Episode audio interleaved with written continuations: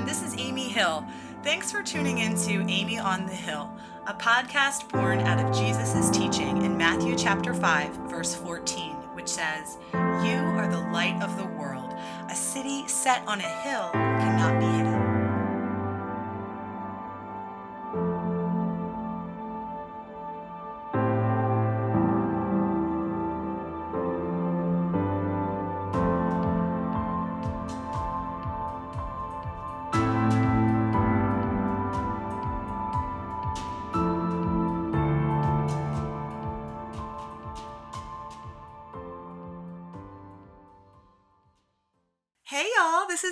Thanks for listening.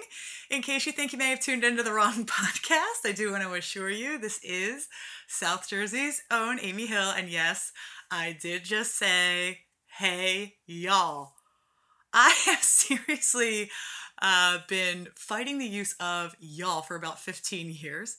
Uh, I think I was first exposed to the word in about 2001 when my younger sister was attending college at the University of Richmond in Richmond, Virginia. And being a Philly girl, I thought it was poserish to use the word. But today on the podcast, I want to officially state for the record that I uh, seriously don't care anymore. Y'all is a convenient word. We have no word like it in the New York Philly area, and I'm tired of avoiding its use.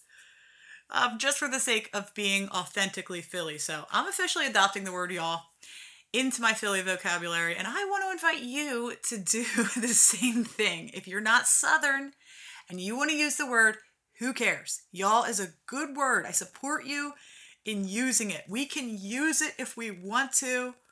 All right, y'all? Are y'all with me? Are y'all finding another podcast to listen to? Don't go. No, seriously. Um, it's on for me with y'all, and I support anyone else who wants to use it. The end.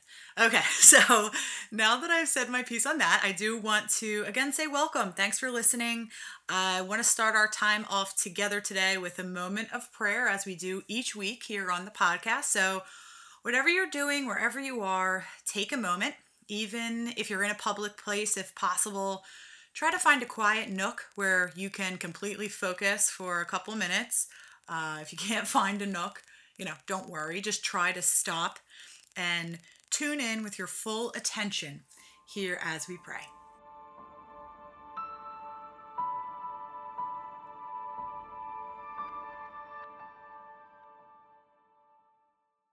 Lord God, we come to you in Jesus' name and we thank you for this privilege. We thank you that uh, we're able to come before you, that you've invited us to approach you in prayer. Help us not to take this for granted. So many in the world don't pray because so many don't know you as a personal God. We can't imagine our lives without you. So we thank you uh, for bringing us to this place, to this moment where because of Jesus, we have entered into a conversation, entered into a relationship with our Creator. Thank you for caring about each one of us individually uh, the person in the car, the person in the kitchen, the person in the bathroom, the person exercising. I'm here in my office, Lord, and you see and know each one of us. You've promised never to leave us or forsake us. And in your faithfulness to us, you've led us all the way. You led all of our lives uh, up to this moment, Lord. And your faithfulness to us is it's breathtaking, God. And uh, after everything, after everything we've been through in our lives, Lord, here we are.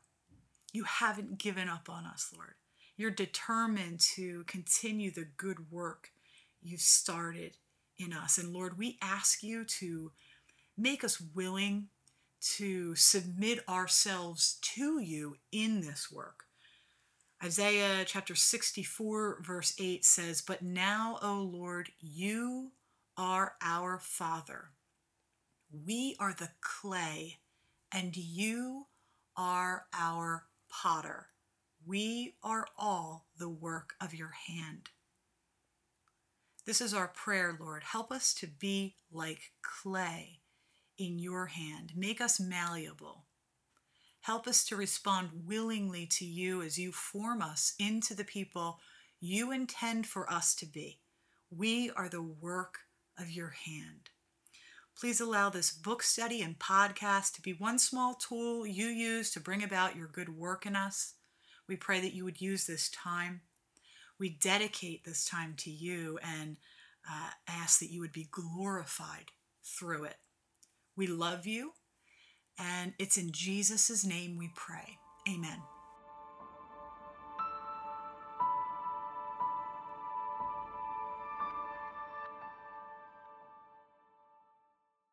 Thank you for praying with me. Today, as many of you know, we're going to be discussing our first reading out of Francis Chan's book, Crazy Love Overwhelmed by a Relentless God. Crazy Love is our second book study here on the podcast. During the season of Lent, um, we read through the Gospel of Mark along with Timothy Keller's book, Jesus the King. And this time, as we read through Crazy Love, we'll again be reading through portions of the Bible as well. This time, uh, we'll be reading through the book of James. And we'll also be reading through 1st, 2nd, and 3rd John. And as I mentioned last week, uh, that's because as much as we can benefit from reading and dissecting books like Crazy Love, we need to make sure not to neglect direct reading from the Bible. I know Francis Chan would adamantly agree that his writing is secondary to the inspired scriptures, and we should all primarily be students of the scriptures. Uh, teachers like Francis Chan and Timothy Keller can really help us uh, to understand the scriptures, though. So it's really beneficial uh, for us to do both, but we just never want to neglect the reading of God's word for ourselves. So this week uh, in our reading, we read James chapter 1 and we read the foreword and preface to Crazy Love. If you are new to the podcast, welcome. You don't need to read along in order to benefit from our discussion today. I hope you'll stick around. Uh, some of our listeners opt not to participate in the reading assignments, and that's okay. Uh, I do want to invite you to join us in the reading, though. We're just getting started here, so you're in no way behind if you want to read along. Just grab a copy of Francis Chan's book, Crazy Love, and check out the reading schedule under the resources section of my website, amyonthehill.com. Okay, so diving in, as I mentioned last week when I first resolved to work through this book with all of you here on the podcast, my initial attitude was kind of like, yeah, Crazy Love, that was a great book. I remember I was really impacted by that. You know, I'll dig that out and dust it off and zip through it and you know, brush up on some things I need to be reminded of and help everyone else out there kind of work through the same. Um, but as our start date approached and as I started praying about my study of this book and the podcast, I started to sense that the Lord had something else in mind, uh, something a little more than a dust off and a brush up. And I don't know uh, what else to say other than uh, that. I'm on the same side of this equation as you. Um, I don't know what the Lord has in store, but I do believe uh, that He wants to do a work in my life through this book again. He doesn't want me uh, to read it just as a way to refresh my memory. He wants me to read it with fresh eyes. And I'll tell you what, uh, that kind of scares me because this book is no joke. I at least remember that about this book. It's a challenging book. It asks uncomfortable questions specifically about our level of comfort as American Christians. And you know, I don't know if I necessarily want to think uh, too much about those type of things, but I will say uh, that every place, every single place God takes me is sweeter than I could have imagined. We seem to be going in the opposite direction of my wish list much, much of the time. Um, but somehow, when I'm walking along with the Lord, we end up in the center of my heart's deepest desires. And so uh, I'm a little terrified. I'm a little terrified about reading this book again, but I'm also filled with great anticipation. I'm excited uh, because I believe there is a challenging but rewarding path that's being laid before us. And so, so long as the Lord promises to hold our hand through it, uh, I'm totally up for walking this path with Him and with all of you. And the Lord has promised to hold our hand. Psalm uh, 37, verses 23 and 24 say that the steps of a man are established by the Lord and he delights in his way. When he falls, he will not be hurled headlong, because the Lord is the one who holds his hand. The Lord is the one who holds his hand. You can also check out Psalm uh, chapter 119, verse 173, and Psalm chapter 73, verse 23. Those are other verses that also reference the Lord holding our hand. And uh, so we've got this, all right? We're in this together. And of course, the Lord is with us.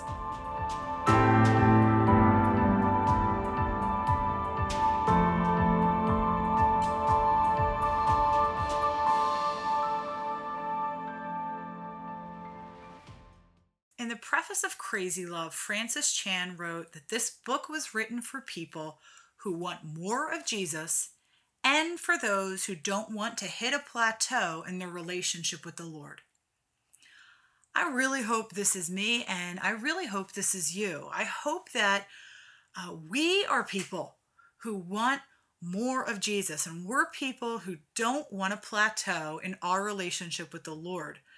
Francis uh, went on to say he hopes reading this book will convince us of this that by surrendering ourselves totally to God's purposes, He will bring us, God will bring us the most pleasure in this life and the next. Uh, Francis said, I hope it affirms your desire for more God, even if you are surrounded by people who feel they have enough God. Okay, so that's the author's objective in this book to convince us that by surrendering ourselves totally to God's purposes, God's going to bring us the most pleasure in this life and the next. And also, Francis wants to affirm our desire for more God, even if we're surrounded by people who feel they have enough God. Are you game for that? And if so, what do you think that means? What do you think it means that God will bring us the most pleasure in this life and the next? There's a well known quote by St. Augustine that says, You have made us for yourself, and our hearts are restless until they find themselves in you.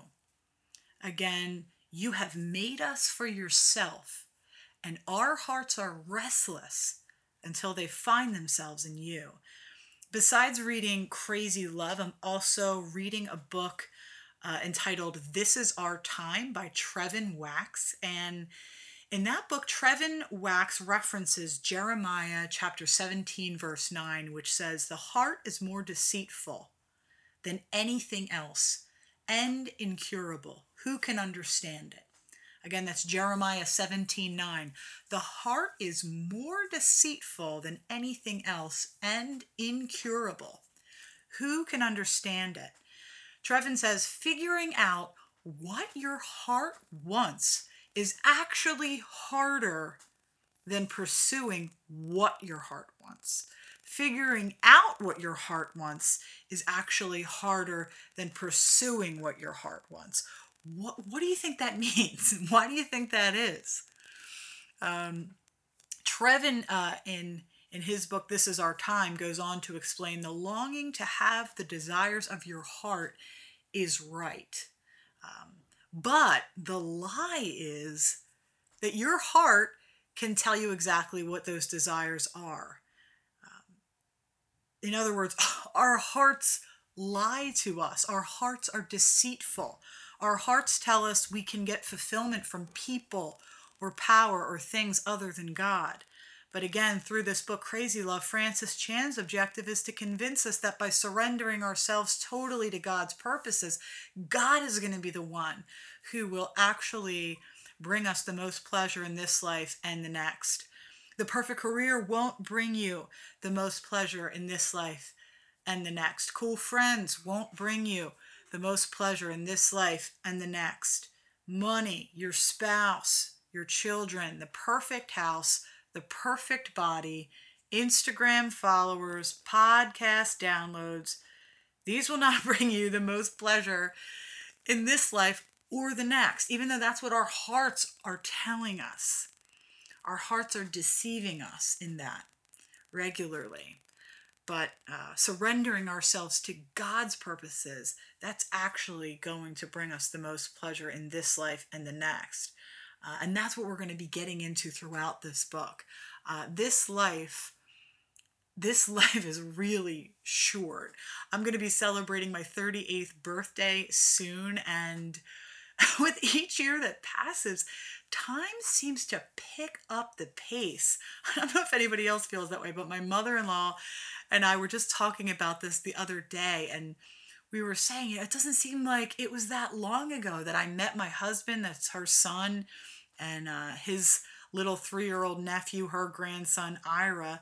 Um, he was three years old when we met, and now he's driving and looking at colleges. And I mean, for sure, it feels like some time has passed, but not that much time. I mean, it's incredible to me how quickly time goes. Um, and in our reading of James chapter 1 this week, we were reminded in verses 9 through 10 that, like a flower of the grass, the rich brother will pass away. Like a flower of the grass, the rich brother will pass away, for the sun rises with its scorching heat and withers the grass, its flower falls, and its beauty perishes. So also will the rich man fade away in the midst of his pursuits so also will the rich man fade away in the midst of his pursuits. Where are we striving to get pleasure in this life? Are we completely fulfilled? Will we regret the way we chose to spend our lives? Are we sensitive to the fact that our lives are fading away in the midst of our pursuits?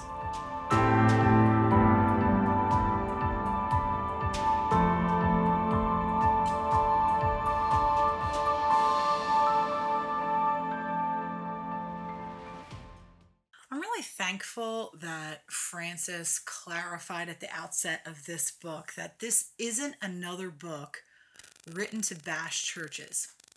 He said, I think it's far too easy to blame the American church without acknowledging that we are each a part of the church and therefore responsible. Um, I think, especially today, uh, if you look at the kind of climate, especially on like social media, um, I think this is an important reminder uh, that we cannot blame the American church without acknowledging that we are each a part of the church and therefore responsible. Now, I realize that some of you out there might be thinking, well, I'm not a part of any church, so I'm not responsible. But the church Francis is talking about here is not a church building or a specific denomination. Uh, if that's what you're thinking about, you're thinking of the visible and local church as opposed to the invisible and universal church. And here, Francis is talking about the invisible and universal church. So, for those of you who may not be sure what is meant by the invisible and universal church, uh, I looked it up. A good definition I found was actually on focusonthefamily.com. And focusonthefamily.com describes the invisible and universal church as all believers everywhere. It's one church united in Christ, not many physical church buildings. Also, uh, whereas everyone in the universal church is a true believer, that's not necessarily true in the visible and local churches. So, going to your local church doesn't make you part of the invisible and universal church. Only true believers are part of the invisible and universal church. Uh, and that is not a church that is bound by uh, denomination, race, age, education. Uh, the invisible and universal church is not even bound by church attendance. If you are a true believer, you are a part of the invisible and universal church. And again, just going to a physical church building without having uh, true faith or true belief in Christ does not make you a part of the invisible and universal church. Um, okay, so again, I appreciate Francis acknowledging that we cannot blame the American church without acknowledging that we as believers are each a part of the church and therefore responsible. We're not exempt from this. We can't, you know, bring down any judgment here without bringing it down on ourselves. Uh, at the same time, however, I also appreciate Francis's willingness to acknowledge that many of us today are justified in asking questions regarding the commitment of the American church because a lot of people are questioning the commitment of the American church, and their questions aren't without merit. Uh, starting at the bottom of page 21, Francis writes, We need to stop giving people excuses not to believe in God. You've probably heard the expression, I believe in God, just not organized religion. I don't think people would say that if the church truly lived like we are called to live. The expression would change to, I can't deny what the church does, but I don't believe in their God at least then they'd be able to address uh, the rejection of God rather than use the church as a scapegoat. And here's the challenge. Here's the challenge, Francis writes next. We're going to look at how the Bible calls us to live our lives.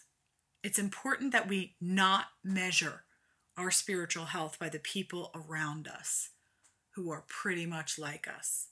So, in this book, we're going to look very literally at how the Bible uh, calls us to live our lives. And we're not going to instead measure our spiritual health by the people around us who are pretty much like us here in the American church. And that's what makes this book so terrifying and so exciting.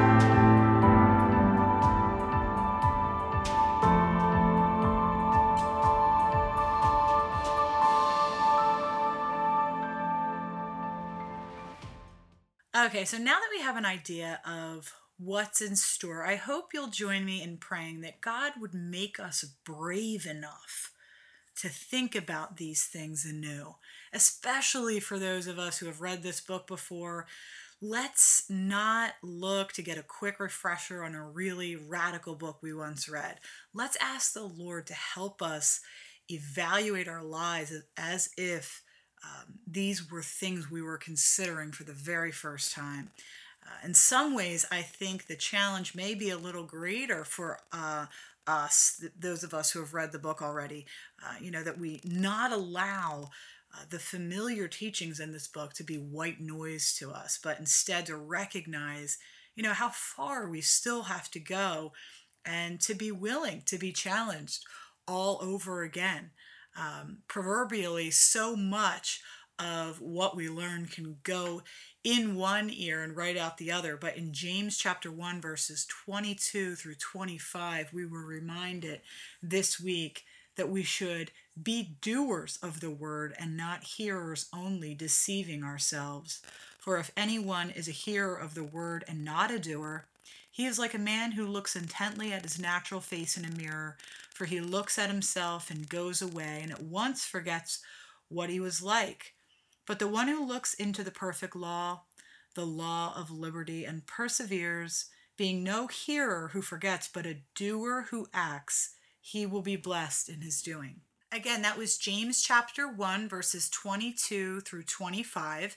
And this week we'll be reading James chapter 2 and also chapter one of Crazy Love. Chapter one of Crazy Love is entitled Stop Praying, which sounds like a crazy title, but this is actually uh, one of the first three chapters in this book that relate to our view of God. And our reading of the preface this week, Francis said the first three chapters of Crazy Love address our view of God. And according to Francis, these first three chapters may contain familiar uh, material for all of us, but he says they're absolutely foundational to this book. And so he asked us to allow the words to communicate old truths to our heart in a fresh way. Okay, so this week again, we'll be considering our view of God in Crazy Love, chapter 1, Stop Praying. And as our Bible reading for the week, we'll be reading James chapter 2. Interestingly, as you read chapter 1 this week, you'll also see that Francis directs you to watch a short video. And every chapter of this book actually has a short corresponding video. You can find these videos at crazylovebook.com, or you can find these videos under the resources section of my website, amyonthehill.com, if that's easier for you. Also, if at any time you'd like to view a copy of our reading schedule, you know you can also pull that up under the resources section of amyonthehill.com. If you have any questions or comments about our reading this week, or if you just want to connect, I'd really, really love to hear from you. I always love hearing from you. So you could find me uh, at my website, amyonthehill.com, on Twitter and Instagram under the handle AmyBXHill, A M Y B X H I L L, and on Facebook. Uh, just search Amy on the Hill and be sure to like and follow uh, my Facebook page. Now, as we close, please receive the blessing of this benediction from Numbers chapter 6, verses 24 through 26. The Lord bless you and keep you. The Lord make his face to shine upon you and be gracious to you. The Lord lift up his countenance upon you and give you peace.